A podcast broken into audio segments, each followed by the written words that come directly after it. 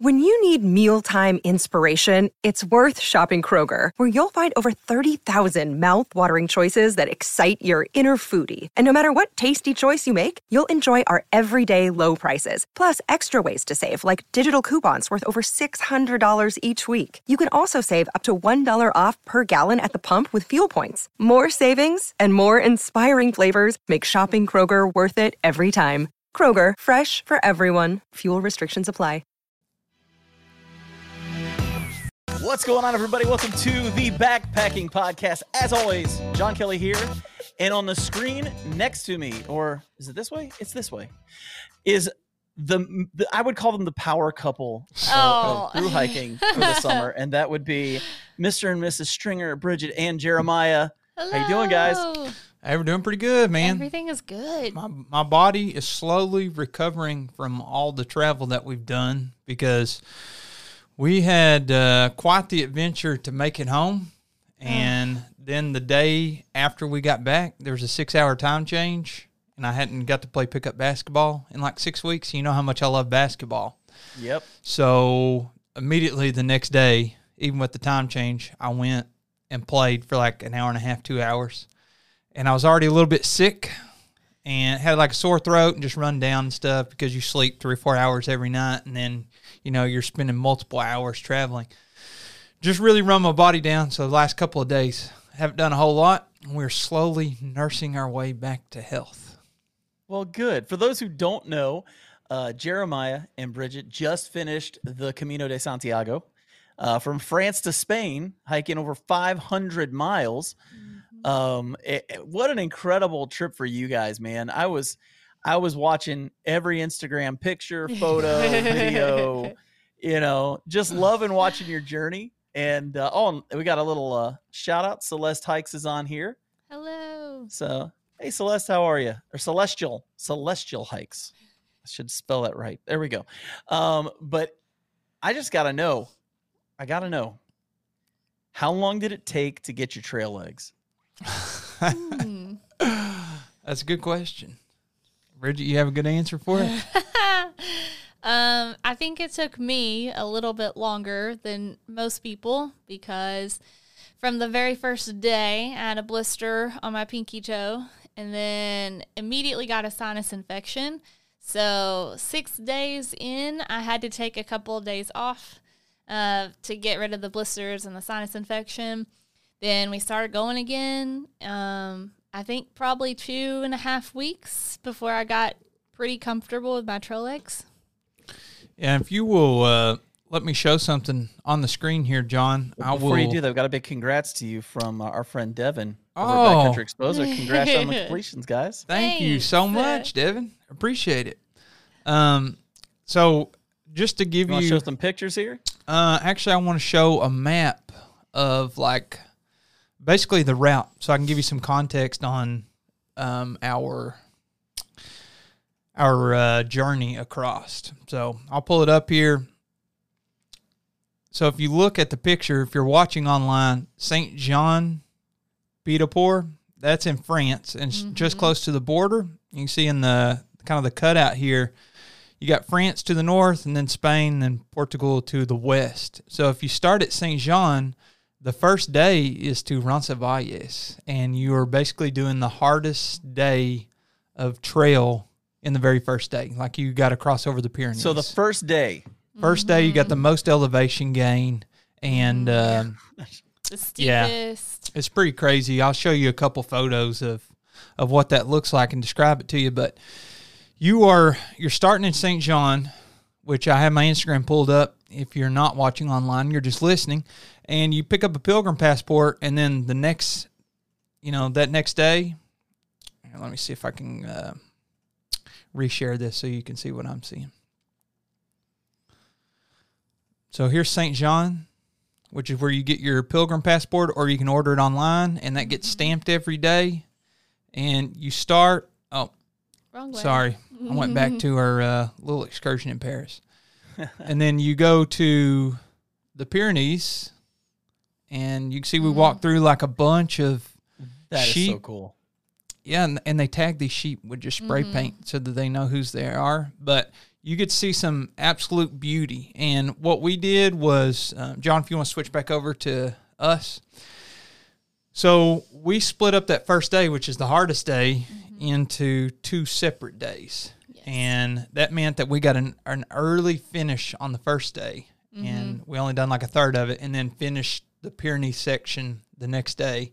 So instead of doing it all in one day, that really helped preserve some of our uh, energy mm-hmm. and fatigue on our legs so that we could start getting our trail legs. And I'd say for me, it probably took maybe a week or so, but you do on average about 25 kilometers a day. Would you say mm-hmm. that's accurate, Bridgette? Fairly accurate. Mm-hmm. so 25 Now, kilometers. Bridgette, go ahead. you John. mentioned blisters, and you mentioned that. So you went through those first couple days of the highest elevation, and the craziest part of the whole thing Mm-hmm. with blisters and a sinus infection. yeah. Uh, and I had my backpack, and we hadn't see, uh, you know, over time, and you know this as you've gone backpacking, you decide what you actually need, what you don't actually need while you're walking, and we were already using a luggage transport service to send our luggage ahead every day, and so like those first couple of days were when our packs were the heaviest anyway because we decided to take things out as we went. So yeah, it was um super great start. Yeah, her her toes, I describe it as like onions. 'Cause she would Oh. she she started in some Hoka running shoes, Mm-hmm. and I guess they're a little bit too narrow for your feet. for hiking. Yeah. She runs in them at home, but um, we made it to Pamplona, which is only I don't know a few It was days six in, days in.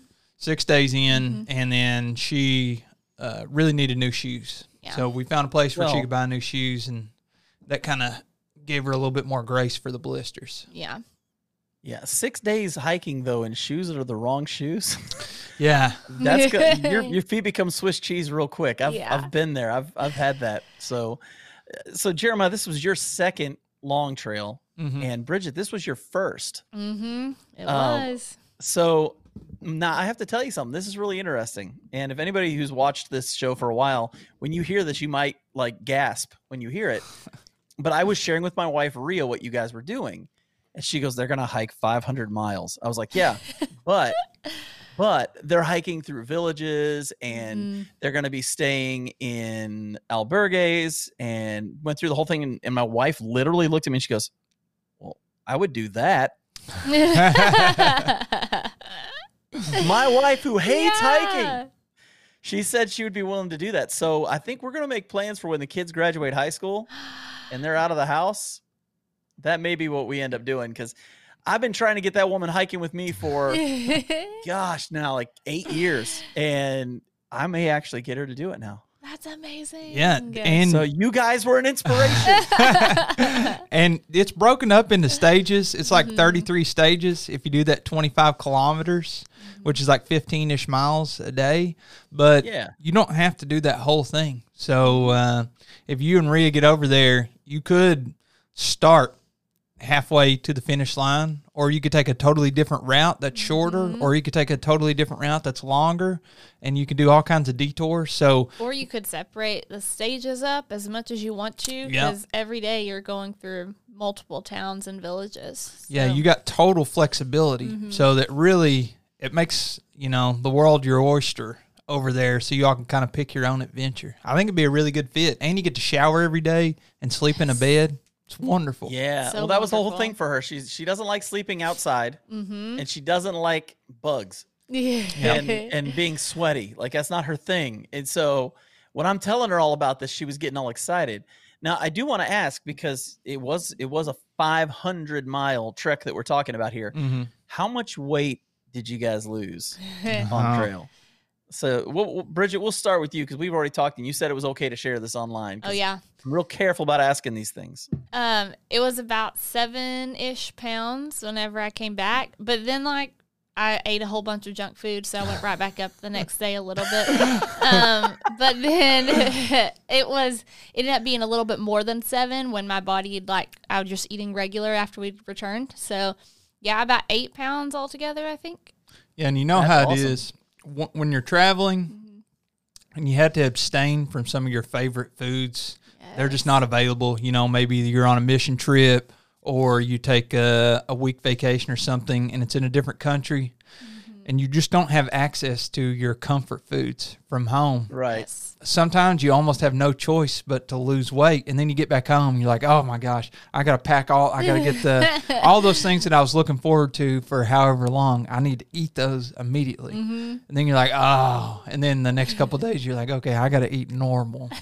So i think that we done that same thing. Yeah. and before we left i was probably around 220 225 and then, um, like I said, I'm still kind of recovering. Like yesterday, I wasn't really hungry. I only ate some chicken fajitas for dinner, but other than that, I didn't eat the whole day.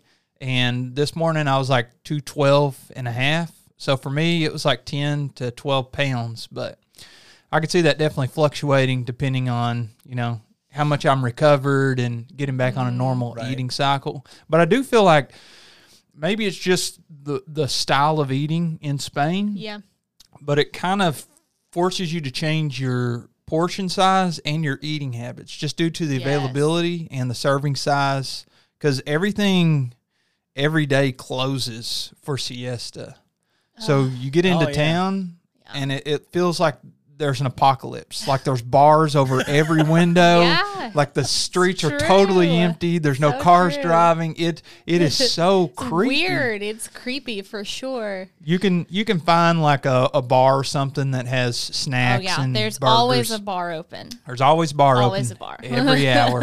Um, and you can get, you know, something to drink and get you a, a sandwich or something. But if you're wanting some real food, you can't you gotta catch it at the right time. So I think it Yeah. kind of forces you to change your eating habits and that in turn, just that that break in the uh, the normal routine that you have will definitely force weight loss and con- in conjunction with walking 15 miles That's a what. I was gonna say. But also, you're literally exercising every single day for hours on end, and then I know for me, while I was over there, I would get to lunchtime and I could hardly eat anything. Like I'd be so hungry, Mm-hmm. but then I'd get full super fast, and then that was very, very common. Most of the trip was I just couldn't eat a lot at a time. Like my stomach had shrank. Nice. Well, can can I share some with you guys? Yeah, I didn't tell you this before we got on air, but since you guys left, I've lost 28 pounds. Oh, congratulations, man! I've been following you on Instagram. Yeah. Your uh, I, I 75 started doing days the hard. 75 hard program, and uh, I made it. Okay, so so I made it to day 61, Mm-hmm. and I was camping. It was this weekend. It was Friday, and I was camping in Lake Malone, in, down near Bowling Green. hmm and me and my buddy Sean are camped out and we're talking and I was showing him the book I was going to read that night and all that stuff and I went to bed and I passed out and never read and I I failed 75 hard because I didn't read my 10 pages on Friday night. Yeah, what's the rules on the 75 hard? Because I've I've seen on your Instagram you've been doing pretty much a daily post, kind of holding yourself accountable. I've loved it. Yeah, I yeah, love seeing it. Yeah, it's it's uh you have certain things you have to check off a list. So you have to drink a gallon of water a day. You have to do two workouts a day, and one has to be outside, and they both have to be at least 45 minutes. Uh, you have to read 10 pages out of a nonfiction book every single day. You have to take a progress picture every single day, and you are not you are allowed no cheat meals or alcohol. And if you if you fail on any one of those things, you have to start over.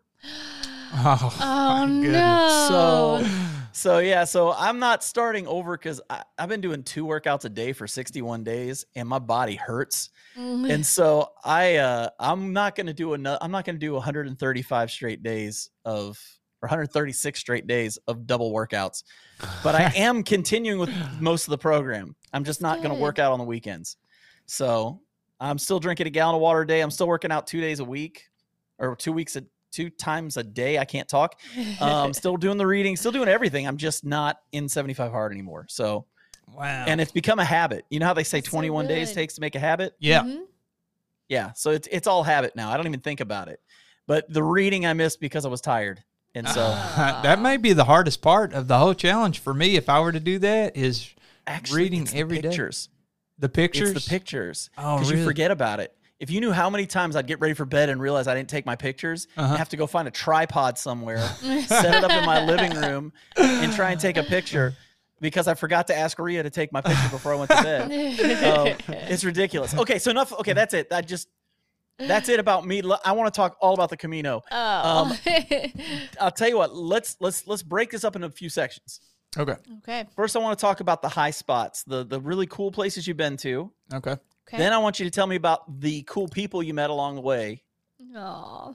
And then I want you guys just to share the things that you're going to take with you after this whole thing ended. So All does right. that does that work for you guys? Wonderful for me. Yeah. All right, so let's let's talk about some of the high spots. Let's talk about some of your favorite places you saw, maybe the albergues that you stayed at, the towns you went to. What were your favorite places? Um, is it okay if we switch back over to the Instagram? Because I done a daily Instagram post to try to, Yeah, um, you know, like document the journey as we went. Because I am doing videos of this. I actually, I just, I just downloaded from iCloud all of the pictures and videos, and there was a, a thousand and like two hundred video clips, and there's like seven hundred pictures. So I got a ton of content to go through. One thing I absolutely loved was, um, you know, Bridgette said that she had blisters and she had to take some time off and she got sick. So this first picture that I'm showing is actually the place where we split ways. We've been together basically 24 hours a day, seven days a week, and then we got to this part of the journey, and this is uh, Fuente del Vino, which is like the wine fountain or the fountain of wine. And You know, it's funny you say that because Outside Comfort Zone said, "Look, we're amped that the backpacking podcast is back, but let's talk about the wine." that's wild. That's hilarious. Uh, yeah. So, Bridgette, you want to kind of Uh. describe the situation here and what happened next? Yeah. So this was, I think, day six or seven on the trail. And mind you, we spent like three days in Paris. So, like, we traveled one day, stayed in Paris for two nights, traveled another day, and then we start hiking. So, I mean, this is like 10 days into 24 7 uh, togetherness. And so, um, we're in another country. I'm sick. I've got these terrible blisters, and I made the decision that I definitely want to see the wine fountain. It was first thing in the morning, like three kilometers or something in. It wasn't far, and I was like really scared to split from Jeremiah because, like I said, we'd been together constantly. We're in this other country, and we don't speak Spanish fluently, and so it was a big deal to even go to the wine fountain and then decide, okay, we're gonna split ways. Um, the wine fountain was so cool. I wish we had arrived at it in the afternoon, though. yeah, you can switch back over to us, John. I just wanted to show the picture of the fountain. yeah, Yeah, we got there at like 7:30. seven thirty in the morning. Eight o'clock. It was a little too early for wine. We tried it anyway. yeah, we drank. Some people fill up a whole bottle. So Yeah. it's basically like we hadn't reached the point where we were in wine land, basically. No, not yet. Right. Um, there's vineyards everywhere, but it was a few more days walking. And there is this wine company there that on the Camino, they have a fountain that you can just walk up and get yourself a cup of wine or a glass or a bottle or whatever container that you happen to have on you at the time. And all these pilgrims or peregrinos, um, you know, it's customary to try the wine, you know, and some of our friends got like a whole bottle and just got drunk all day and walked and drank the wine out of a bladder. Uh, Bridgette and I, uh, it was seven thirty in the morning, a little bit too early to start drinking, but we did have Yeah. a, a sip of the wine, then parted ways, and then we made it to Los Arcos that day, and she Bridgette mentioned earlier that there's a transport service, so we took luggage so that whenever we were in Paris. We could explore and stuff and leave our luggage at the hotel. And then we Yeah. decided that anything that we didn't want to carry in our backpack along the way, we could just kind of ship each day from one albergue or hostel or hotel to the next. Mm-hmm. So Right. you would have an envelope and you would send them a message on WhatsApp. The company that we used most of the time was Jacotrans. And mm-hmm. you would text them, hey, can you pick up my luggage here and drop it off here? Here's the mm-hmm. date. And uh, and then you'd put, you know, five, ten bucks, however much it cost in the envelope and then they would pick it up and it be it would be there when you got there. But on this particular day, um, we had to ship the luggage even though Bridgette was taking a bus because she was going to see a doctor. At least that was the plan. Yeah, and things didn't go according to plan because Los Arcos was the place that we went ended up, and that was whenever we actually met this core group of people that you'll learn about later. And our luggage wasn't there. I went back twice to look for the luggage. Um, this was like when I first got there, I guess 9, 10 a.m. And then I went back again at like 1 p.m. and it still wasn't there. So I couldn't take a nap because I didn't have the luggage and I didn't know where we were sleeping at because we knew that we could send our luggage somewhere, pick it up, take it wherever we were going to be at.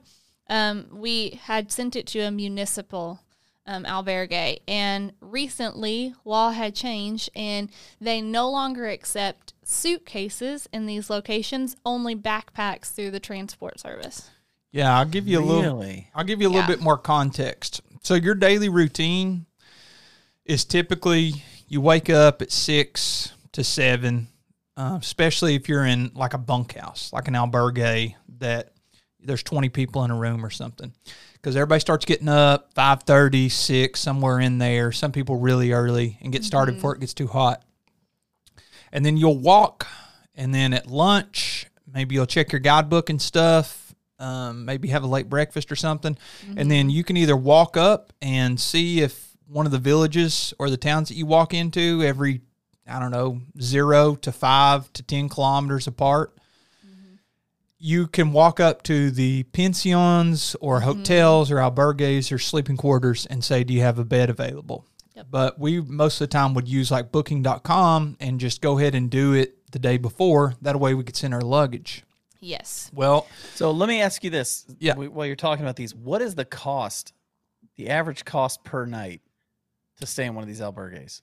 well, it depends on the type of albergue. yeah. Uh, some of the cheapest ones were eight euros a bed. Yeah, seven euros. Those are usually the municipalities, though. Yeah, and so they're that's run by the So- city. really large. What, lots what of is that in beds. dollars? Because Um, I don't know. I think it's like that is. eighty-four cent for every one euro. So you're paying whatever we say in euros.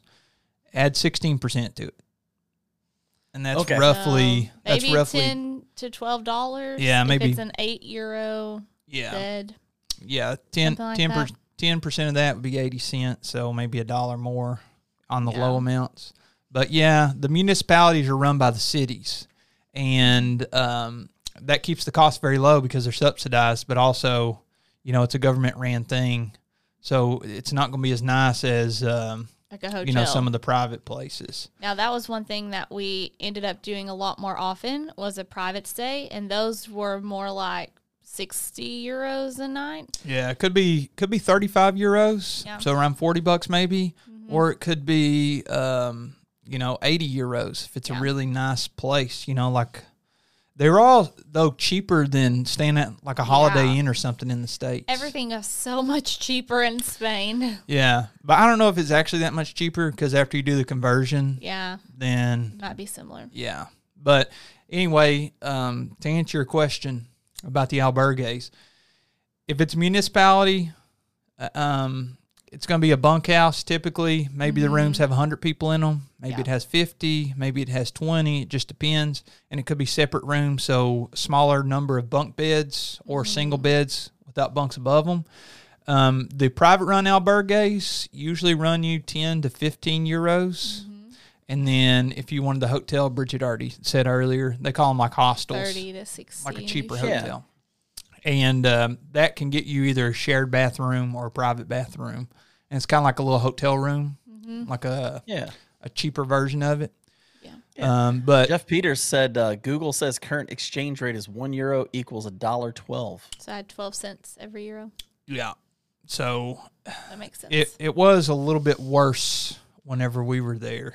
Yeah. because you're losing the exchange rate is a big deal because every time you changes, go yeah. yeah. it changes every day and every time you go to the ATM and you want to pull out you know however much 200 euros we'll say to get you your next four beds or mm-hmm. whatever well you're having to pay a fee at the ATM and then you're having to to exchange too and s- sometimes the exchange rate online doesn't match the exchange rate that the bank or the currency like business is going to give you So you're losing every time I pulled out like three hundred dollars, I'd only get like two hundred and thirty dollars. Yeah.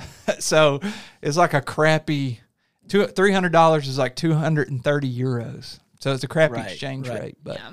and I still have like forty euros just laying down here on the coffee table. Like what am I gonna do with that? Because we can't spend them. You know, if it's a ten dollar fee to get it exchanged plus the exchange rate, you're like, ah, this is worthless. yeah. But, But- anyway, You had an original question, which was the highlights of our trip. So the wine fountain uh, on the way to Los Arcos was definitely one of the highlights. One of my favorite cities was Pamplona. Um, in Pamplona, it's like there's this big, huge fortress that surrounds the city. And so it kind of looks a little weird as you're walking up to it. It's like, oh, I think the city's in there, but I'm not sure. Uh, and you cross the gate, the city gate, which I know that, that you had a picture up there of us at the city gate. I think it's farther down. Yeah, right there. oh, Yeah. Pamplona. Yeah, that was to Pamplona. Oh yeah, that's where they do the running of the bulls. They actually just had it. I was just going to ask that. I was going to ask if that was the running of the bulls. It is. Oh, Yeah, Pamplona was beautiful. That's One where my she got her uh, new shoes. But we got there on a Sunday, and everything's Got ice closed on Sunday. we did get ice cream. Yeah, delicious ice cream. But on Sundays, they take it very seriously, and usually only like restaurants are going to be open. So Not the best picture, but it's yeah, okay. can't really do shopping and stuff. That's awesome. So that was uh, what? o- What other places? I mean, th- you guys saw so much. I, I remember looking at the pictures, and it was, it was the one with the sheep. Like I know it was early on in the hike, hmm but that was so cool seeing all the sheep and then the Oh, mountains in the backdrop. Um, I'll give you what other another one. countryside did you see? Was, were there other places like that along the way? So a lot of it is like road walking, Mm-hmm. but there's different parts. Like I'll show you this picture. So this is a more of a remote region. We done 32 kilometers that day, and this is the high point on the uh, Camino de Santiago French route because there's all different routes, like we mentioned earlier. And you can see there's like this giant pole next to us, and, and then a cross on top. And basically, what this is is a place where people will bring a rock either from the beginning of the journey or From the- their home country. or from their home country or home state or wherever, and then you'll leave it here at the base of the uh, the cross. And then, like we just went up, said a prayer, kind of reflected, and uh, you know, thought about all the things that we're grateful for that that we had experienced so far, and um, it, it's just pure beauty. I don't know if I got. Oh, we got the, The sunrise, sunrise that, that morning. day. That was our earliest day on trail. Yeah, we started at five thirty. because there was a mountain to summit after Los Herrerias, and um, a lot of our friends they had already done it the day before in the super hot heat, and we decided to stay back in a different town, and we would summit the mountain the next day. We got up extra early to do it. It was beautiful. Sunrise was gorgeous. That's awesome. Yeah, and that same That's day, awesome. it, it is so hot, man. It So is so hot. hot, and we found um, there's like a bridge going into one of the towns, Mm-hmm. maybe an hour walk before where we were sleeping, Yes. and I convinced Bridgette to jump into. Um, there was like a swimming hole there. Oh. They had it dammed up. it looked like a giant canal, is what it looked like. A super Yeah. wide canal. It was a river, but yeah. um, It You- was really deep, like eight feet deep, and I could see the bottom. And it freaked me out because I could see all the way down and I saw how far it went down, how deep it was. That's great. Oh, it was so scary. It, finally. yeah, and she got to she got to conquer some some fears there. Yeah.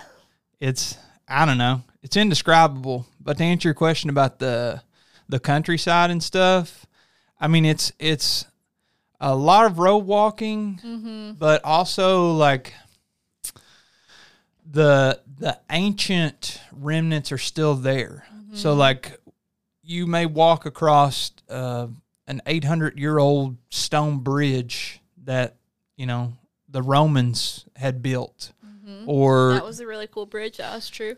yeah, you may walk. Um, you may walk along the road, but then on the left there is a thousand year old Catholic church church ruins that you can go check out. So, I, it's like every day there's a different highlight. Like I, I'll give you That's one awesome. more.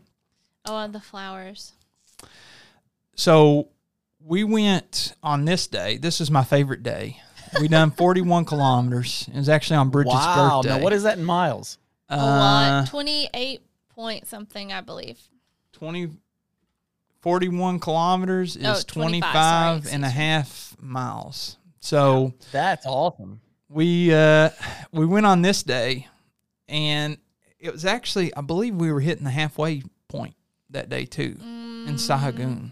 Maybe. because that's Mm. Yeah, 'cause the I think that's from Sahagun. so if you look at this picture you can go in and get a halfway credential of like the 800 kilometers or so that you're doing but to make a long story short we did 41 kilometers on bridgette's birthday and um, we had missed dinner because 41 kilometers is a lot to do in one day no matter how Yeah, early you get up.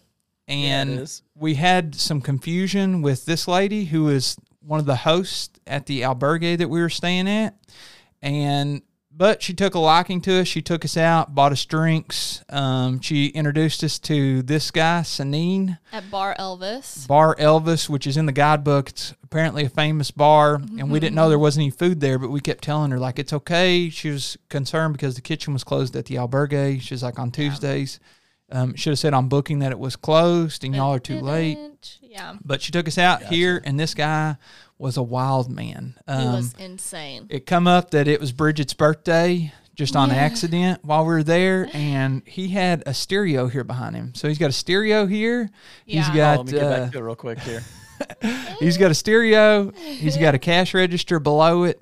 Uh, down here, he's got like uh, his cell phone, his keys, and the probably the only gun I saw while we were in Spain. Even a lot of the police don't have guns. Yeah. So besides on the officers, yeah, that I mean, he had a nine millimeter pistol. now we sitting did find out he's ex-military, yeah, Okay. and so it kind of makes sense that he has a gun.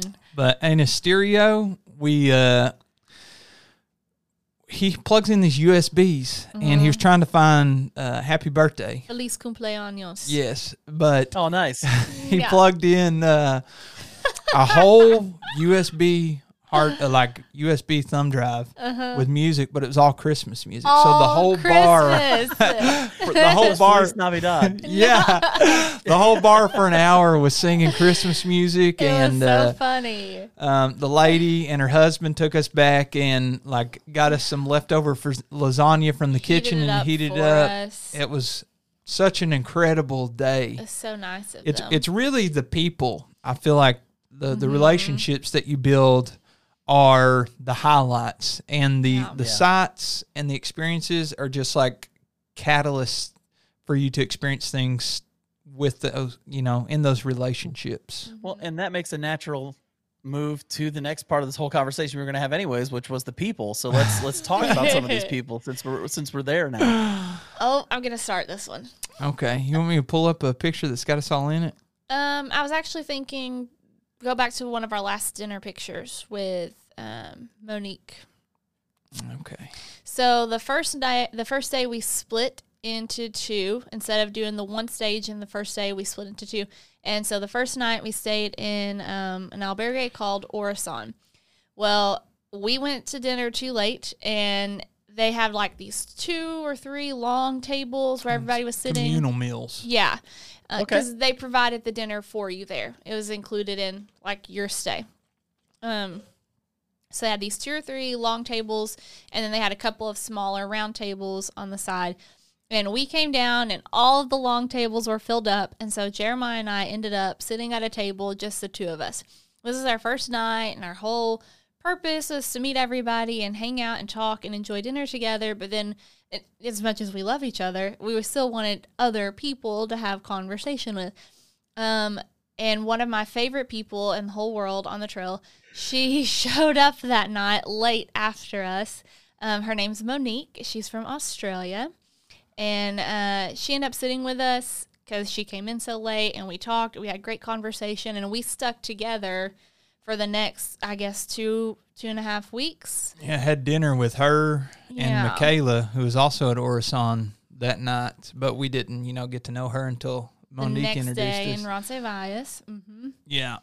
So that um this is one of my favorite pictures. This is one of our last dinners together, but she became one of my favorite people we met on trail. And I think it all happens the way that it's meant to. Like uh, you people are put into your life and put into your path on purpose, whether we realize it or not. And uh, she was definitely meant to be there that evening. We were so happy to meet her. Um, we ended up having to split ways later on down the trail because she had a deadline and we didn't. Um, but she was still probably my favorite person on the trail that we met. One of them, anyway. Yeah, it's actually her second Camino. Um, what you find, Oh, wow. You find a lot with the people that you're walking with is t- a ton of them have at least done part of the trail before, or have done a different route, or have done it multiple times, Yes. and it just kind of calls you back. And on her first trip. Um, she made it to a certain point. I think it's about two weeks in. If Yeah. you start at Saint Jean, and she had collapsed, and she had actually Oh. fallen and shattered her orbital bone and had to have like emergency plastic surgery and stayed in the hospital for like a week wow. in Spain. Yeah, pretty insane. So the trail called her back and uh, she was actually able to complete it this time, yeah. which is wonderful. So amazing. And the other guy that was in the picture, his name's Raph. He is uh, Raphael. He is a he's a Brit. He's a super cool guy, and he kind of stuck with uh, Monique and And Michaela. Michaela. But if you fast forward, we ended the trail with these people. Yeah. We we got uh, Clemens. We met him that day in Los Arcos that I was talking about earlier. That our luggage went missing. Didn't get to finish that story. Maybe we'll come back to it later. Sorry. Oh, it's okay. but uh, Bridgette said that they wouldn't accept luggage at the municipalities. But we met uh, Clemens that day. We had met these three German girls, Ellen, Tabia, and Gina. Uh, we had met them, I think, the day prior, or maybe the the at lunchtime that same at day. Lunch, sometime at lunch in the same realm of time. Yeah, maybe a couple days before. Yeah. And then we also had um, Hiram. Hiram here in front. He's from Miami but lives in Spain. We have. I don't remember when we met him. no, I have no idea. Uh, we have Yoni, uh, Really, Jonas. Jonas. Yoni. uh, yeah, Jonas. I think is how you pronounce it in German. But And then we have Jan, or as I like to call him, Jan. But all the Germans make fun of me because it's supposed to be like a short, on point name, Jan. Um, we drag it out because of the Kentucky accents. Yep. And then at the last minute, we also picked up Nick, who is a Virginian um, here from the States. And then, of course, me and Bridgette. So that was like our core 10 group of pe- uh, 10 people that we finished the trail with. And I mean, they're from all different places. Half of them are German. We got five Yes. Germans here. We got the Flying Dutchman here, Clemens from the Netherlands. You got us four Americans to round out the group. So uh, it's just an incredible, like indescribable relationship that you build with these people because you know i've talked a lot about the long trail in the past on this podcast and um, Can I show something to you? yeah sure Since you just said that, um, Jeff Peters actually posted this earlier. He Goes, looks like now, Jer- like Jeremiah can now add that one time on the Camino to his favorite race. Just one time on the long trail. it's so accurate but you know on the long trail i've talked about my trail family and who all i've backpacked with and how you build this bond together and the same thing is true with um, this camino and bridgette got to experience some of like mm-hmm.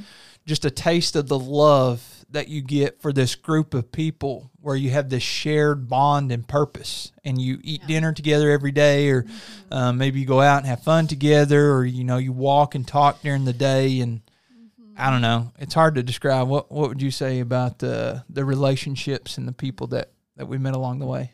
I think you find it surprisingly easy to get to know a person while you're walking. Um, it Yeah. can start off with like, "Oh, I recognize that backpack. I know Jeremiah recognized a bunch of Hyperlite backpacks along the way." So that's a conversation starter. Or, "Oh, hey, I saw you earlier today at lunch. How was your walk since then?" Um, you get these typical get to know you conversations. Where did you start at? What day did you begin the Camino? How far are you going? Um, and all of these things that you already have in common anyway are ways to start conversations, which lead into silly jokes and um, other get to know you questions. And it it just happens so organically and so naturally that it's very amazing, very surprising. So, uh, Clemens, the Flying Dutchman, he um, he's done the Camino four times. This was his fourth one. Um, so he kind of became like the father of the group in a sense. Uh, I say that lightly. Like he just he'd already done all of it except for the last section after Santiago. So he was a wealth of knowledge and that was helpful. But he was also just a super sweet, kind person and his English is amazing, but he just says things in a different way than how we would say them. Uh, so it made us just connect automatically. So it's just really That's cool awesome. how it how it happens so organically. Yeah, I'm just imagining Jason, Mr. Guy Jason Sir, right now, just hearing that story and then going, Got one life, live it. that's all, that's all I'm thinking right now, you know? Is that he would be thinking that right now. Um, okay, so so you met some incredible people. yes. Yeah. You saw some incredible sights. Yes. So I want to know what is something that you're, you're going to take away from this. Um, the one like we asked Dixie when she did Kilimanjaro, what was the one thing you took away from it? And for her, it was the porters, the people that carried her stuff for her and did all the work and all that. What is the one thing that you're going to take away from this trip that more than anything else uh, you're going to remember or is going to stick with you? Mm. yeah. It's a tough question. I I'm think- here for the tough questions. what I do. I think for me, it just like uh, it reiterates the fact that life doesn't have to be complicated. Like I, I'm a big advocate that two of the most important uh, check boxes that you can check mark off in life to be happy, purpose, whatever that may be. For us, it was like a destination that we were trying to walk to every day. Mm-hmm. But for you, it could be anything. You know, it could be reaching a certain part in your career or giving your children the best life possible or, you know, get, getting a super strong relationship with whatever you consider your creator to be. You know, it just depends on what your life is and mm-hmm. your lifestyle. But you need some type of purpose. It can be anything. And then secondly, you need strong relationships like like love shared between people that you can share life with. So if you can check mark those two boxes, I think you realize that you don't need all the extra in life. It's awesome having this great house and vehicles and um, you know all the material things that I have. But life is more about you know your purpose, your drive, and sharing it with other people and then everything else is just like icing on the cake. So That's awesome. that, that's what I Okay, think. Okay, Bridgette, follow that up. I don't know if I can. um, one thing I took away was things aren't as bad as sometimes I make them out to be. Um, I tend to be a super warrior. I have always been that way. It's really annoying, and I wish I wasn't so much like that. But it doesn't do me any good, and everything works itself out in the end, anyways. And I have a renewed appreciation for believing in if it happened, it was meant to happen. And that gives me a lot more confidence just going forward. Like, I feel a lot better in myself and my abilities and in my emotional strength. Um, I feel a lot more confident in like my relationship with Jeremiah and just the way I see myself in general. Um, it makes me want to adventure a whole lot more to see what else there is out there in life for me. That's awesome. Beautiful. Great answers. Great answers. And and I want to give you guys props too because a lot of people won't realize this if they're if they're watching or, or listening. And that's the fact that you're both sick right now. Jeremiah actually is supposed to be kayaking right now. And uh, he is not feeling well and, and Bridgette's not feeling well. And they are on here anyways. And uh, you guys have been awesome today. Thanks. You wanna you wanna um, hear I- some stories before we wrap up the show? Well, there's one story that, that's being asked for currently, All right. and you knew it was going to come. Yeah, I see that. and and the question is any any poop stories from this trip so uh you know do we have those Poop stories. Well, let me start with um, the bathrooms on trail. A- uh, understandably so, a lot of the establishments don't want you to just walk in and use their restrooms without Yeah. buying anything. So you walk through a town, like I said earlier, anywhere from zero kilometers to 10 kilometers. s- You know, sometimes more. sometimes more, but it's pretty rare that it's more than 10 kilometers Yeah. in between villages.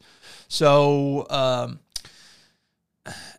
for some reason, some of the toilet seats don't exist. Like you walk in and it's just a toilet. I mean, there's, no, toilet seat there's on no it. seats.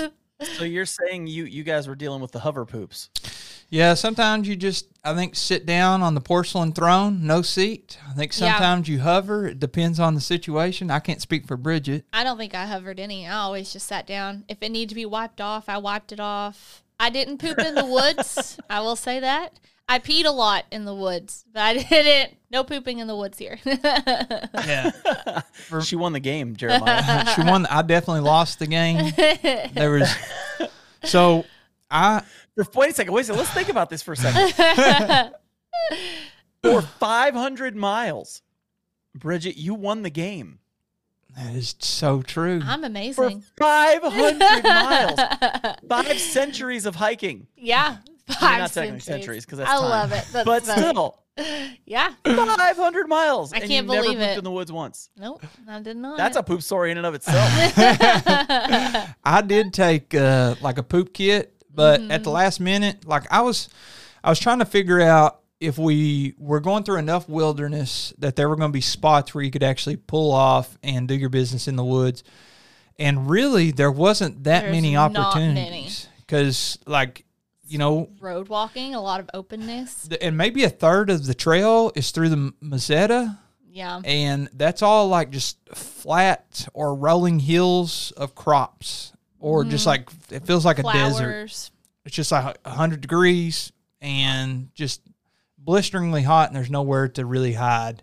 Yeah. So, and there's a lot of other pilgrims, so you. Mm-hmm. uh you know, you don't you don't want somebody walking up and interrupting you while you're pooping. So, I will tell you, one of my buddies, um, Jake, who we haven't mentioned before, he's he's also a teacher. There's so many teachers. Oh, yeah, it's- that we met. Very well, that's teacher because you got summers off man that's that's the Yeah. best part about it. So I guess a lot of the teachers come, they travel over or come from a different country um, nearby Spain. And Jake describes it as like a 500 mile bar crawl for teachers because you can get an adult beverage of your choice yeah. at any hour of the day. And pretty like much. personally, you know, if I want to drink a beer or something, I'm not going to start as we mentioned earlier at 7:30 in the morning, but some people do. Some people have a beer with their coffee because there's no rules. You do whatever I you want. Yeah, you're out there on vacation for 6 weeks just walking. Mm-hmm. So, I think there may have been uh, an occasion or two where we had some adult beverage, uh, adult beverages, and that speeds up your digestive system, which means that you know you can't you you're not giving your body enough time to really digest properly. So then you got to poop like uh, five times the next day because your body is like, why did you drink so much? So So, how many miles did you make it before losing? well, let's see. It was one of the last peaks. Yeah, I don't know. It It's hard to say. Quite a while. Yeah, I think I went pretty far. Maybe I- like at least uh, halfway. Yeah, maybe like three or four hundred miles, like Yeah. toward the end. And uh, I can't the- find the picture, so It I was the don't day know. where we had the picnic tables and we stopped at the mountain. at the yeah, I remember. We walking with Clemens. Because I was like, man, I'm so thankful that there's this patch of woods here. So like Mm-hmm. Bridgette, me and Bridgette and this other guy, which I don't, I don't remember his name now. He's from the UK. I want to say his name was John. Yeah, That's a Honestly. great I think it- I think, I think yeah, I think was it was John. John. I'm pretty sure. there's a lot of Johns, John. but We all anyway, stand together, united. Bridgette was me, him and her were like sitting at these picnic tables, and we had reached the peak. And uh, Whatever day it was. yeah, so it's the highest point, but it was all like. I feel like it, there's so many plots of woods that were man-made. Like I don't know if they log out the areas and then they just plant Oh. rows and rows and rows of pine trees. Yeah. And I remember I was like, all right, Bridgette, if you and him are going to hang out here and y'all are just like having, we're, I think we're having a sandwich or something that we had Mm, packed in. snack. I was like, I'm going to have to find a patch of woods over here. So then I meandered off, uh, found a cemetery, kept going past the cemetery. I was gonna say, tell me you did not move to the cemetery. Okay, good. I didn't I was desecrate. for a second. I was like, wow, um, that's a bad choice. No, I didn't desecrate and defecate the cemetery. I went on past the cemetery, found a, a private spot, but you just never know. There's like, you think that you have enough time, and then there's like 30 bikes that just zoom past you Oh my on the gosh. Camino, dinging their like ding, ding, ding, dinging their little bells, and then they drive past at 30, 30 miles an hour and They're just so fast. surprise you. Yeah. So sometimes you think you have enough time, but in this case, I'd found the only private spot and I felt like a hundred mile radius, Mm-hmm. and That's crazy. Yeah. that's crazy. lost the game. Yeah, but other than that, I think that um, we mostly had just your standard bathrooms. Like we would, we were willing to pay most of the time a little extra to have a private bathroom at the hotels Mm-hmm. because otherwise you're you don't really have a whole lot of privacy. Yeah. Like the albergues, most of the time I feel like they're shared bathrooms. Mm-hmm. So if it's like a big dormitory style, then it'll just be like sometimes just like one big bathroom that maybe has three shower stalls and then three toilet stalls, and then whoever goes in there goes in there. And yeah, you know, sometimes it was men and women in one shared bathroom. Um, most of the time, they had like a men's side and a women's side, but Mm-hmm. um, that was really interesting to get to work through whenever we first Yeah. got there. because you you have some people. I don't know if it's like a European thing, but they just don't care about being naked in front of other people. nope. So like I guess it's pretty standard. Like going to the sauna, you take your clothes off, or Mm-hmm. you know, there's certain. so it's backpack. It's like backpacking with Miyagi and Miller. yeah, I guess, I guess you could Yes. say that. Just gonna put that out there. Yeah, if 'cause- they're listening to this, they'll laugh because they know I'm telling the truth. yeah, sometimes you got uh, you know a European guy toweling off just outside the shower, Yeah. not a care in the world, or you got a woman just changing clothes next to the bunk, and you're like, well, this is uh, definitely unique, Yeah. a unique situation that I'm not used to, but. you- I guess you kind of grow accustomed, but I still Yeah. Mm-hmm. preferred my privacy, so I was willing to pay a little extra and, and get a little private bathroom. But uh, Yeah. Another option we opted for was a private room with a shared bathroom. So typically, that bathroom is shared with like four rooms. Um, we did that a couple of times, which is still more private than the albergues because you have it's like one toilet and one shower in one location instead of stalls. Um, So it's kind of like your traditional bed and breakfast setup, Yeah. like an old similar to house or something like that. Yeah. Now we did we did get um I think three separate occasions. Nope, two for us, three if you count the rest of our amigos. Two times we got like an Airbnb, like an apartment or what they they just call it a flat. Um so we got an Airbnb together with I our kind of core group. we only did that once with everybody. Now we did it once as a trial run, I believe. Oh yes, that's right. and or Santiago. Ellen paid for it, and then we all like gave her cash or Venmoed her. And then when we got to the final destination, Santiago de Compostela, Mm-hmm. where um, a lot of pilgrims, you know, they end their hike. We actually kept going four more days to the end of the world, Yeah. Fisterra, but we got an apartment there, and there was two bathrooms that we shared at this apartment in the middle of Santiago, Yeah. this pretty good sized city, and there was ten of us staying in the flat together. So we had one, two, I think four bedrooms, or was it five? Mm. Five bedrooms, two bathrooms. I think five bedrooms and two baths. But there was a problem. One of the problems is you have ten people sharing two bathrooms, so that's, a lot. fun. That's a lot to coordinate on showers and pooping Right, and all that stuff. Yeah. and half are girls, half are boys. So, and also another thing that made it complicated is um, the the nights. the first night that we were there, we had completed our walk, right? Like we went, got our certificates. finished. We'd gotten our yep, all the things. We got our Compostelas. We Mm-hmm. got our certificate saying that we had completed the walk. We didn't have to walk any farther. And we'd started at the beginning of the French Way. And so we went out and celebrated. And we stayed out really late, like four or five in the morning. So you know, late. just bar hopping, going out with friends, whatever we wanted to do, wandering around the Mm-hmm. city. It's a giant celebration. You just spent the last five weeks walking from France all the way to Santiago, like really far west in Spain. So we got back.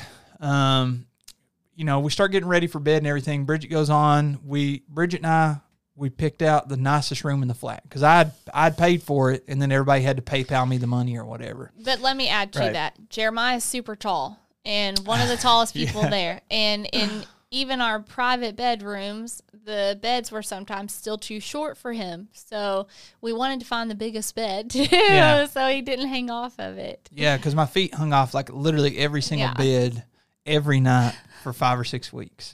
So there's You know, a, it's funny. It's funny you say that because I got a friend in town right now from India, yeah. and and in his pictures, he's taller than everybody in every photo. and he gets here, and I think I'm a half inch taller than he is. Wow. oh wow.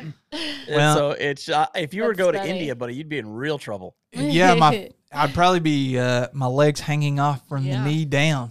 I mean, Oh yeah. elf. Oh yeah. Well, we got a queen size in that flat and a big bedroom. It was a nice room. it's room. wonderful. Probably one of the nicest rooms that yeah, we've seen. with a with a view overlooking part of the city. Multiple you know, the city windows. street. It's beautiful. It's incredible. Two wardrobes in there.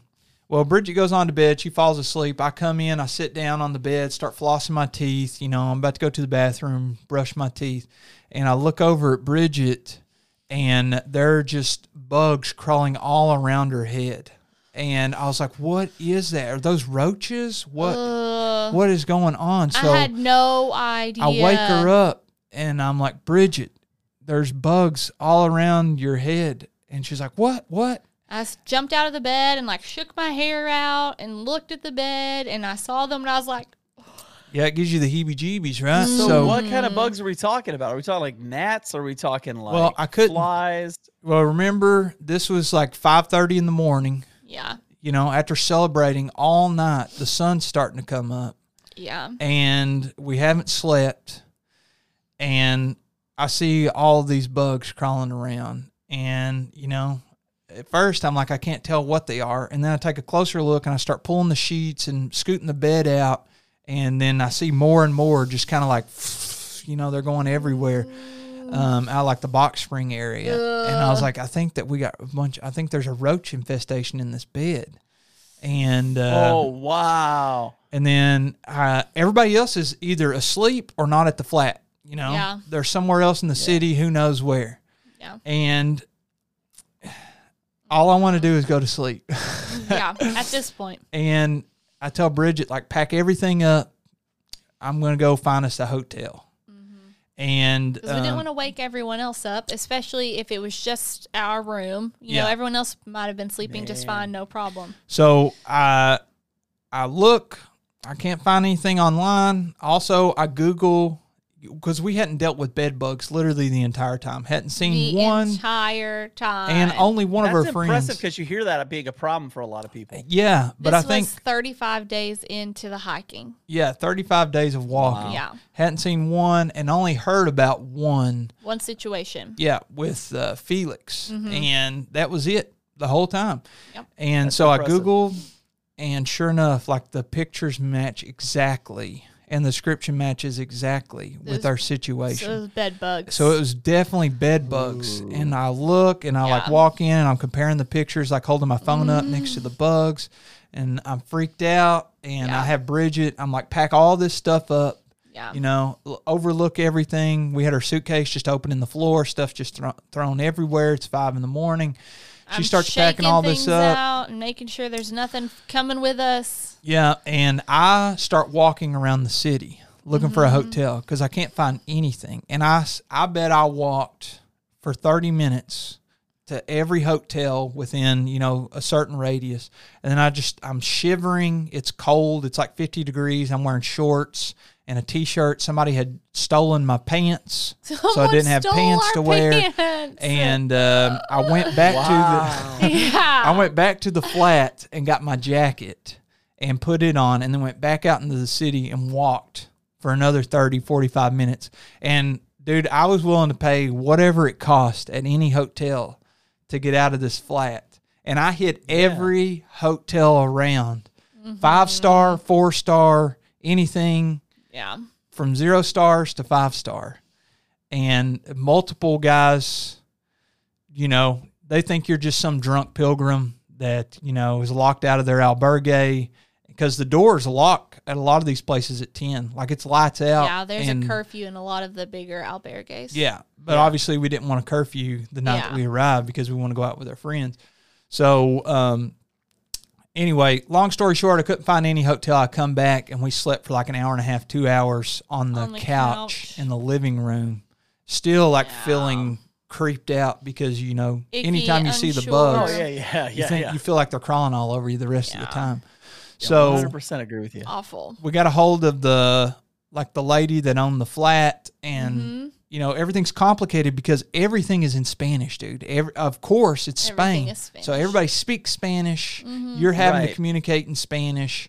So i'm texting the airbnb lady. She only speaks spanish. We only have one member of the group that um, Is fluent in fluent Spanish. totally fluent formal and informal in spanish. Yeah. but god knows where he is you know.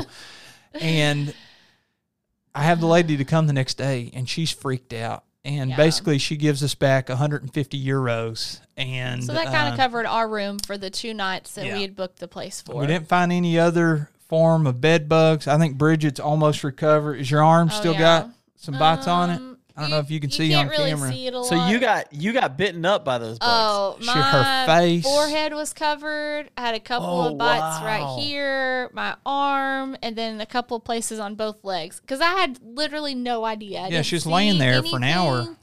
I was just sleeping. It was so late, I was dead to the world.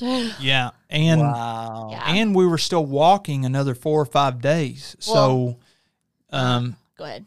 If if the bed bugs get in your suitcase, they're obviously going to go with you. Yeah. So we had to Right. rewash everything, Everything. dry everything, Yeah. and ev- any normal task is a pain because Yeah. you're a pilgrim. So you can't just like go into your washroom Mm-hmm. and do laundry. You got to find a laundromat in the city, and you got to pay extra for it, and then you got to stay there and change the clothes. So Well, we hadn't been staying to change the clothes until my jeans and Jeremiah's hiking pants got stolen out of the dryer at one think. of the laundromats. At least We we are think. pretty certain about That's it. That's insane. Yeah, but it wasn't until Santiago, so we kept our pants most of the time. yeah, and there was a homeless guy living under the stairs next to the laundromat. So, but he was Oh, gone whenever I went back the next day. So maybe he took her pants and ran. But I don't know. I don't know. Bridgette's pants wouldn't fit him. I mean, she's small.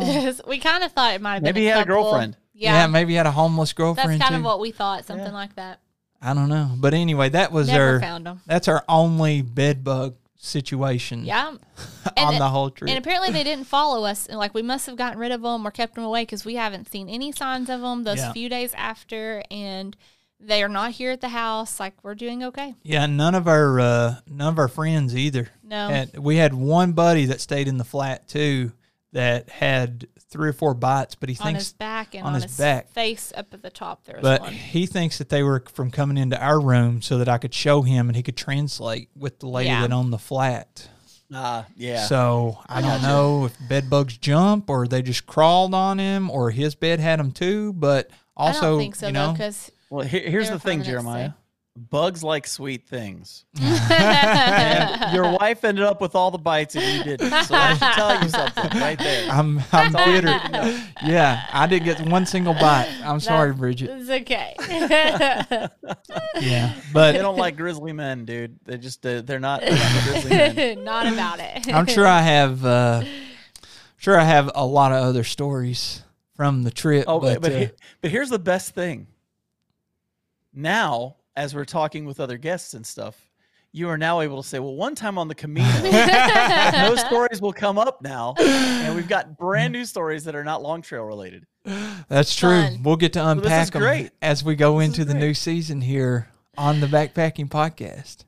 Yeah, this has been fun because this was not planned as far as a live stream, but I was like, ah, we might have some people pop in and leave some notes and stuff. And they have, if people left comments, and that's been pretty cool. But I'm just glad you guys are back in the States. I, I know Me you're probably missing the Camino right now, but those of us who love you here are glad you guys are back in the States. Yeah. thank you so much. Thank It's, you. it's good to be back. We're going to rest up, recover, and get Yes. back out and try to get some backpacking and some lake life in before we head Some back lake to work. life for sure. Yeah. I missed the lake while we were gone. Yeah, head out on those kayaks, go for a swim, yeah. and also uh, get back out in the, the local woods. We actually already did do one hike. We did. We did Since a we've been back. Half mile out, half mile back. yeah, just to a, a good local view. So It's beautiful. definitely more backpacking to come. Absolutely. And uh, look forward to more episodes coming up soon for us as well. Because uh, I have things I want to talk to you about, but not today, because this is all about the Camino only. So Thank you we for will letting talk about me. those at at another time. Thank you for letting me be on the podcast with you guys today. Letting you, I requested that you be on. it's our pleasure. And also in a future episode, um, I have talked to a couple of my friends already that were part of our trail family. Mm, Clemens and, And, Jan uh, specifically. Yeah, and and they would love to come on, and you know that'll give us a lot of other um, experiences and stories to tell and share with everybody. So it's gonna be That'd be awesome. great. We're gonna have a lot of fun. Absolutely. So, ladies and gentlemen, for myself and for Jeremiah and Bridgette, thank you guys for tuning in. We'll catch you on the next one. Yeah, adios, folks. Yeah.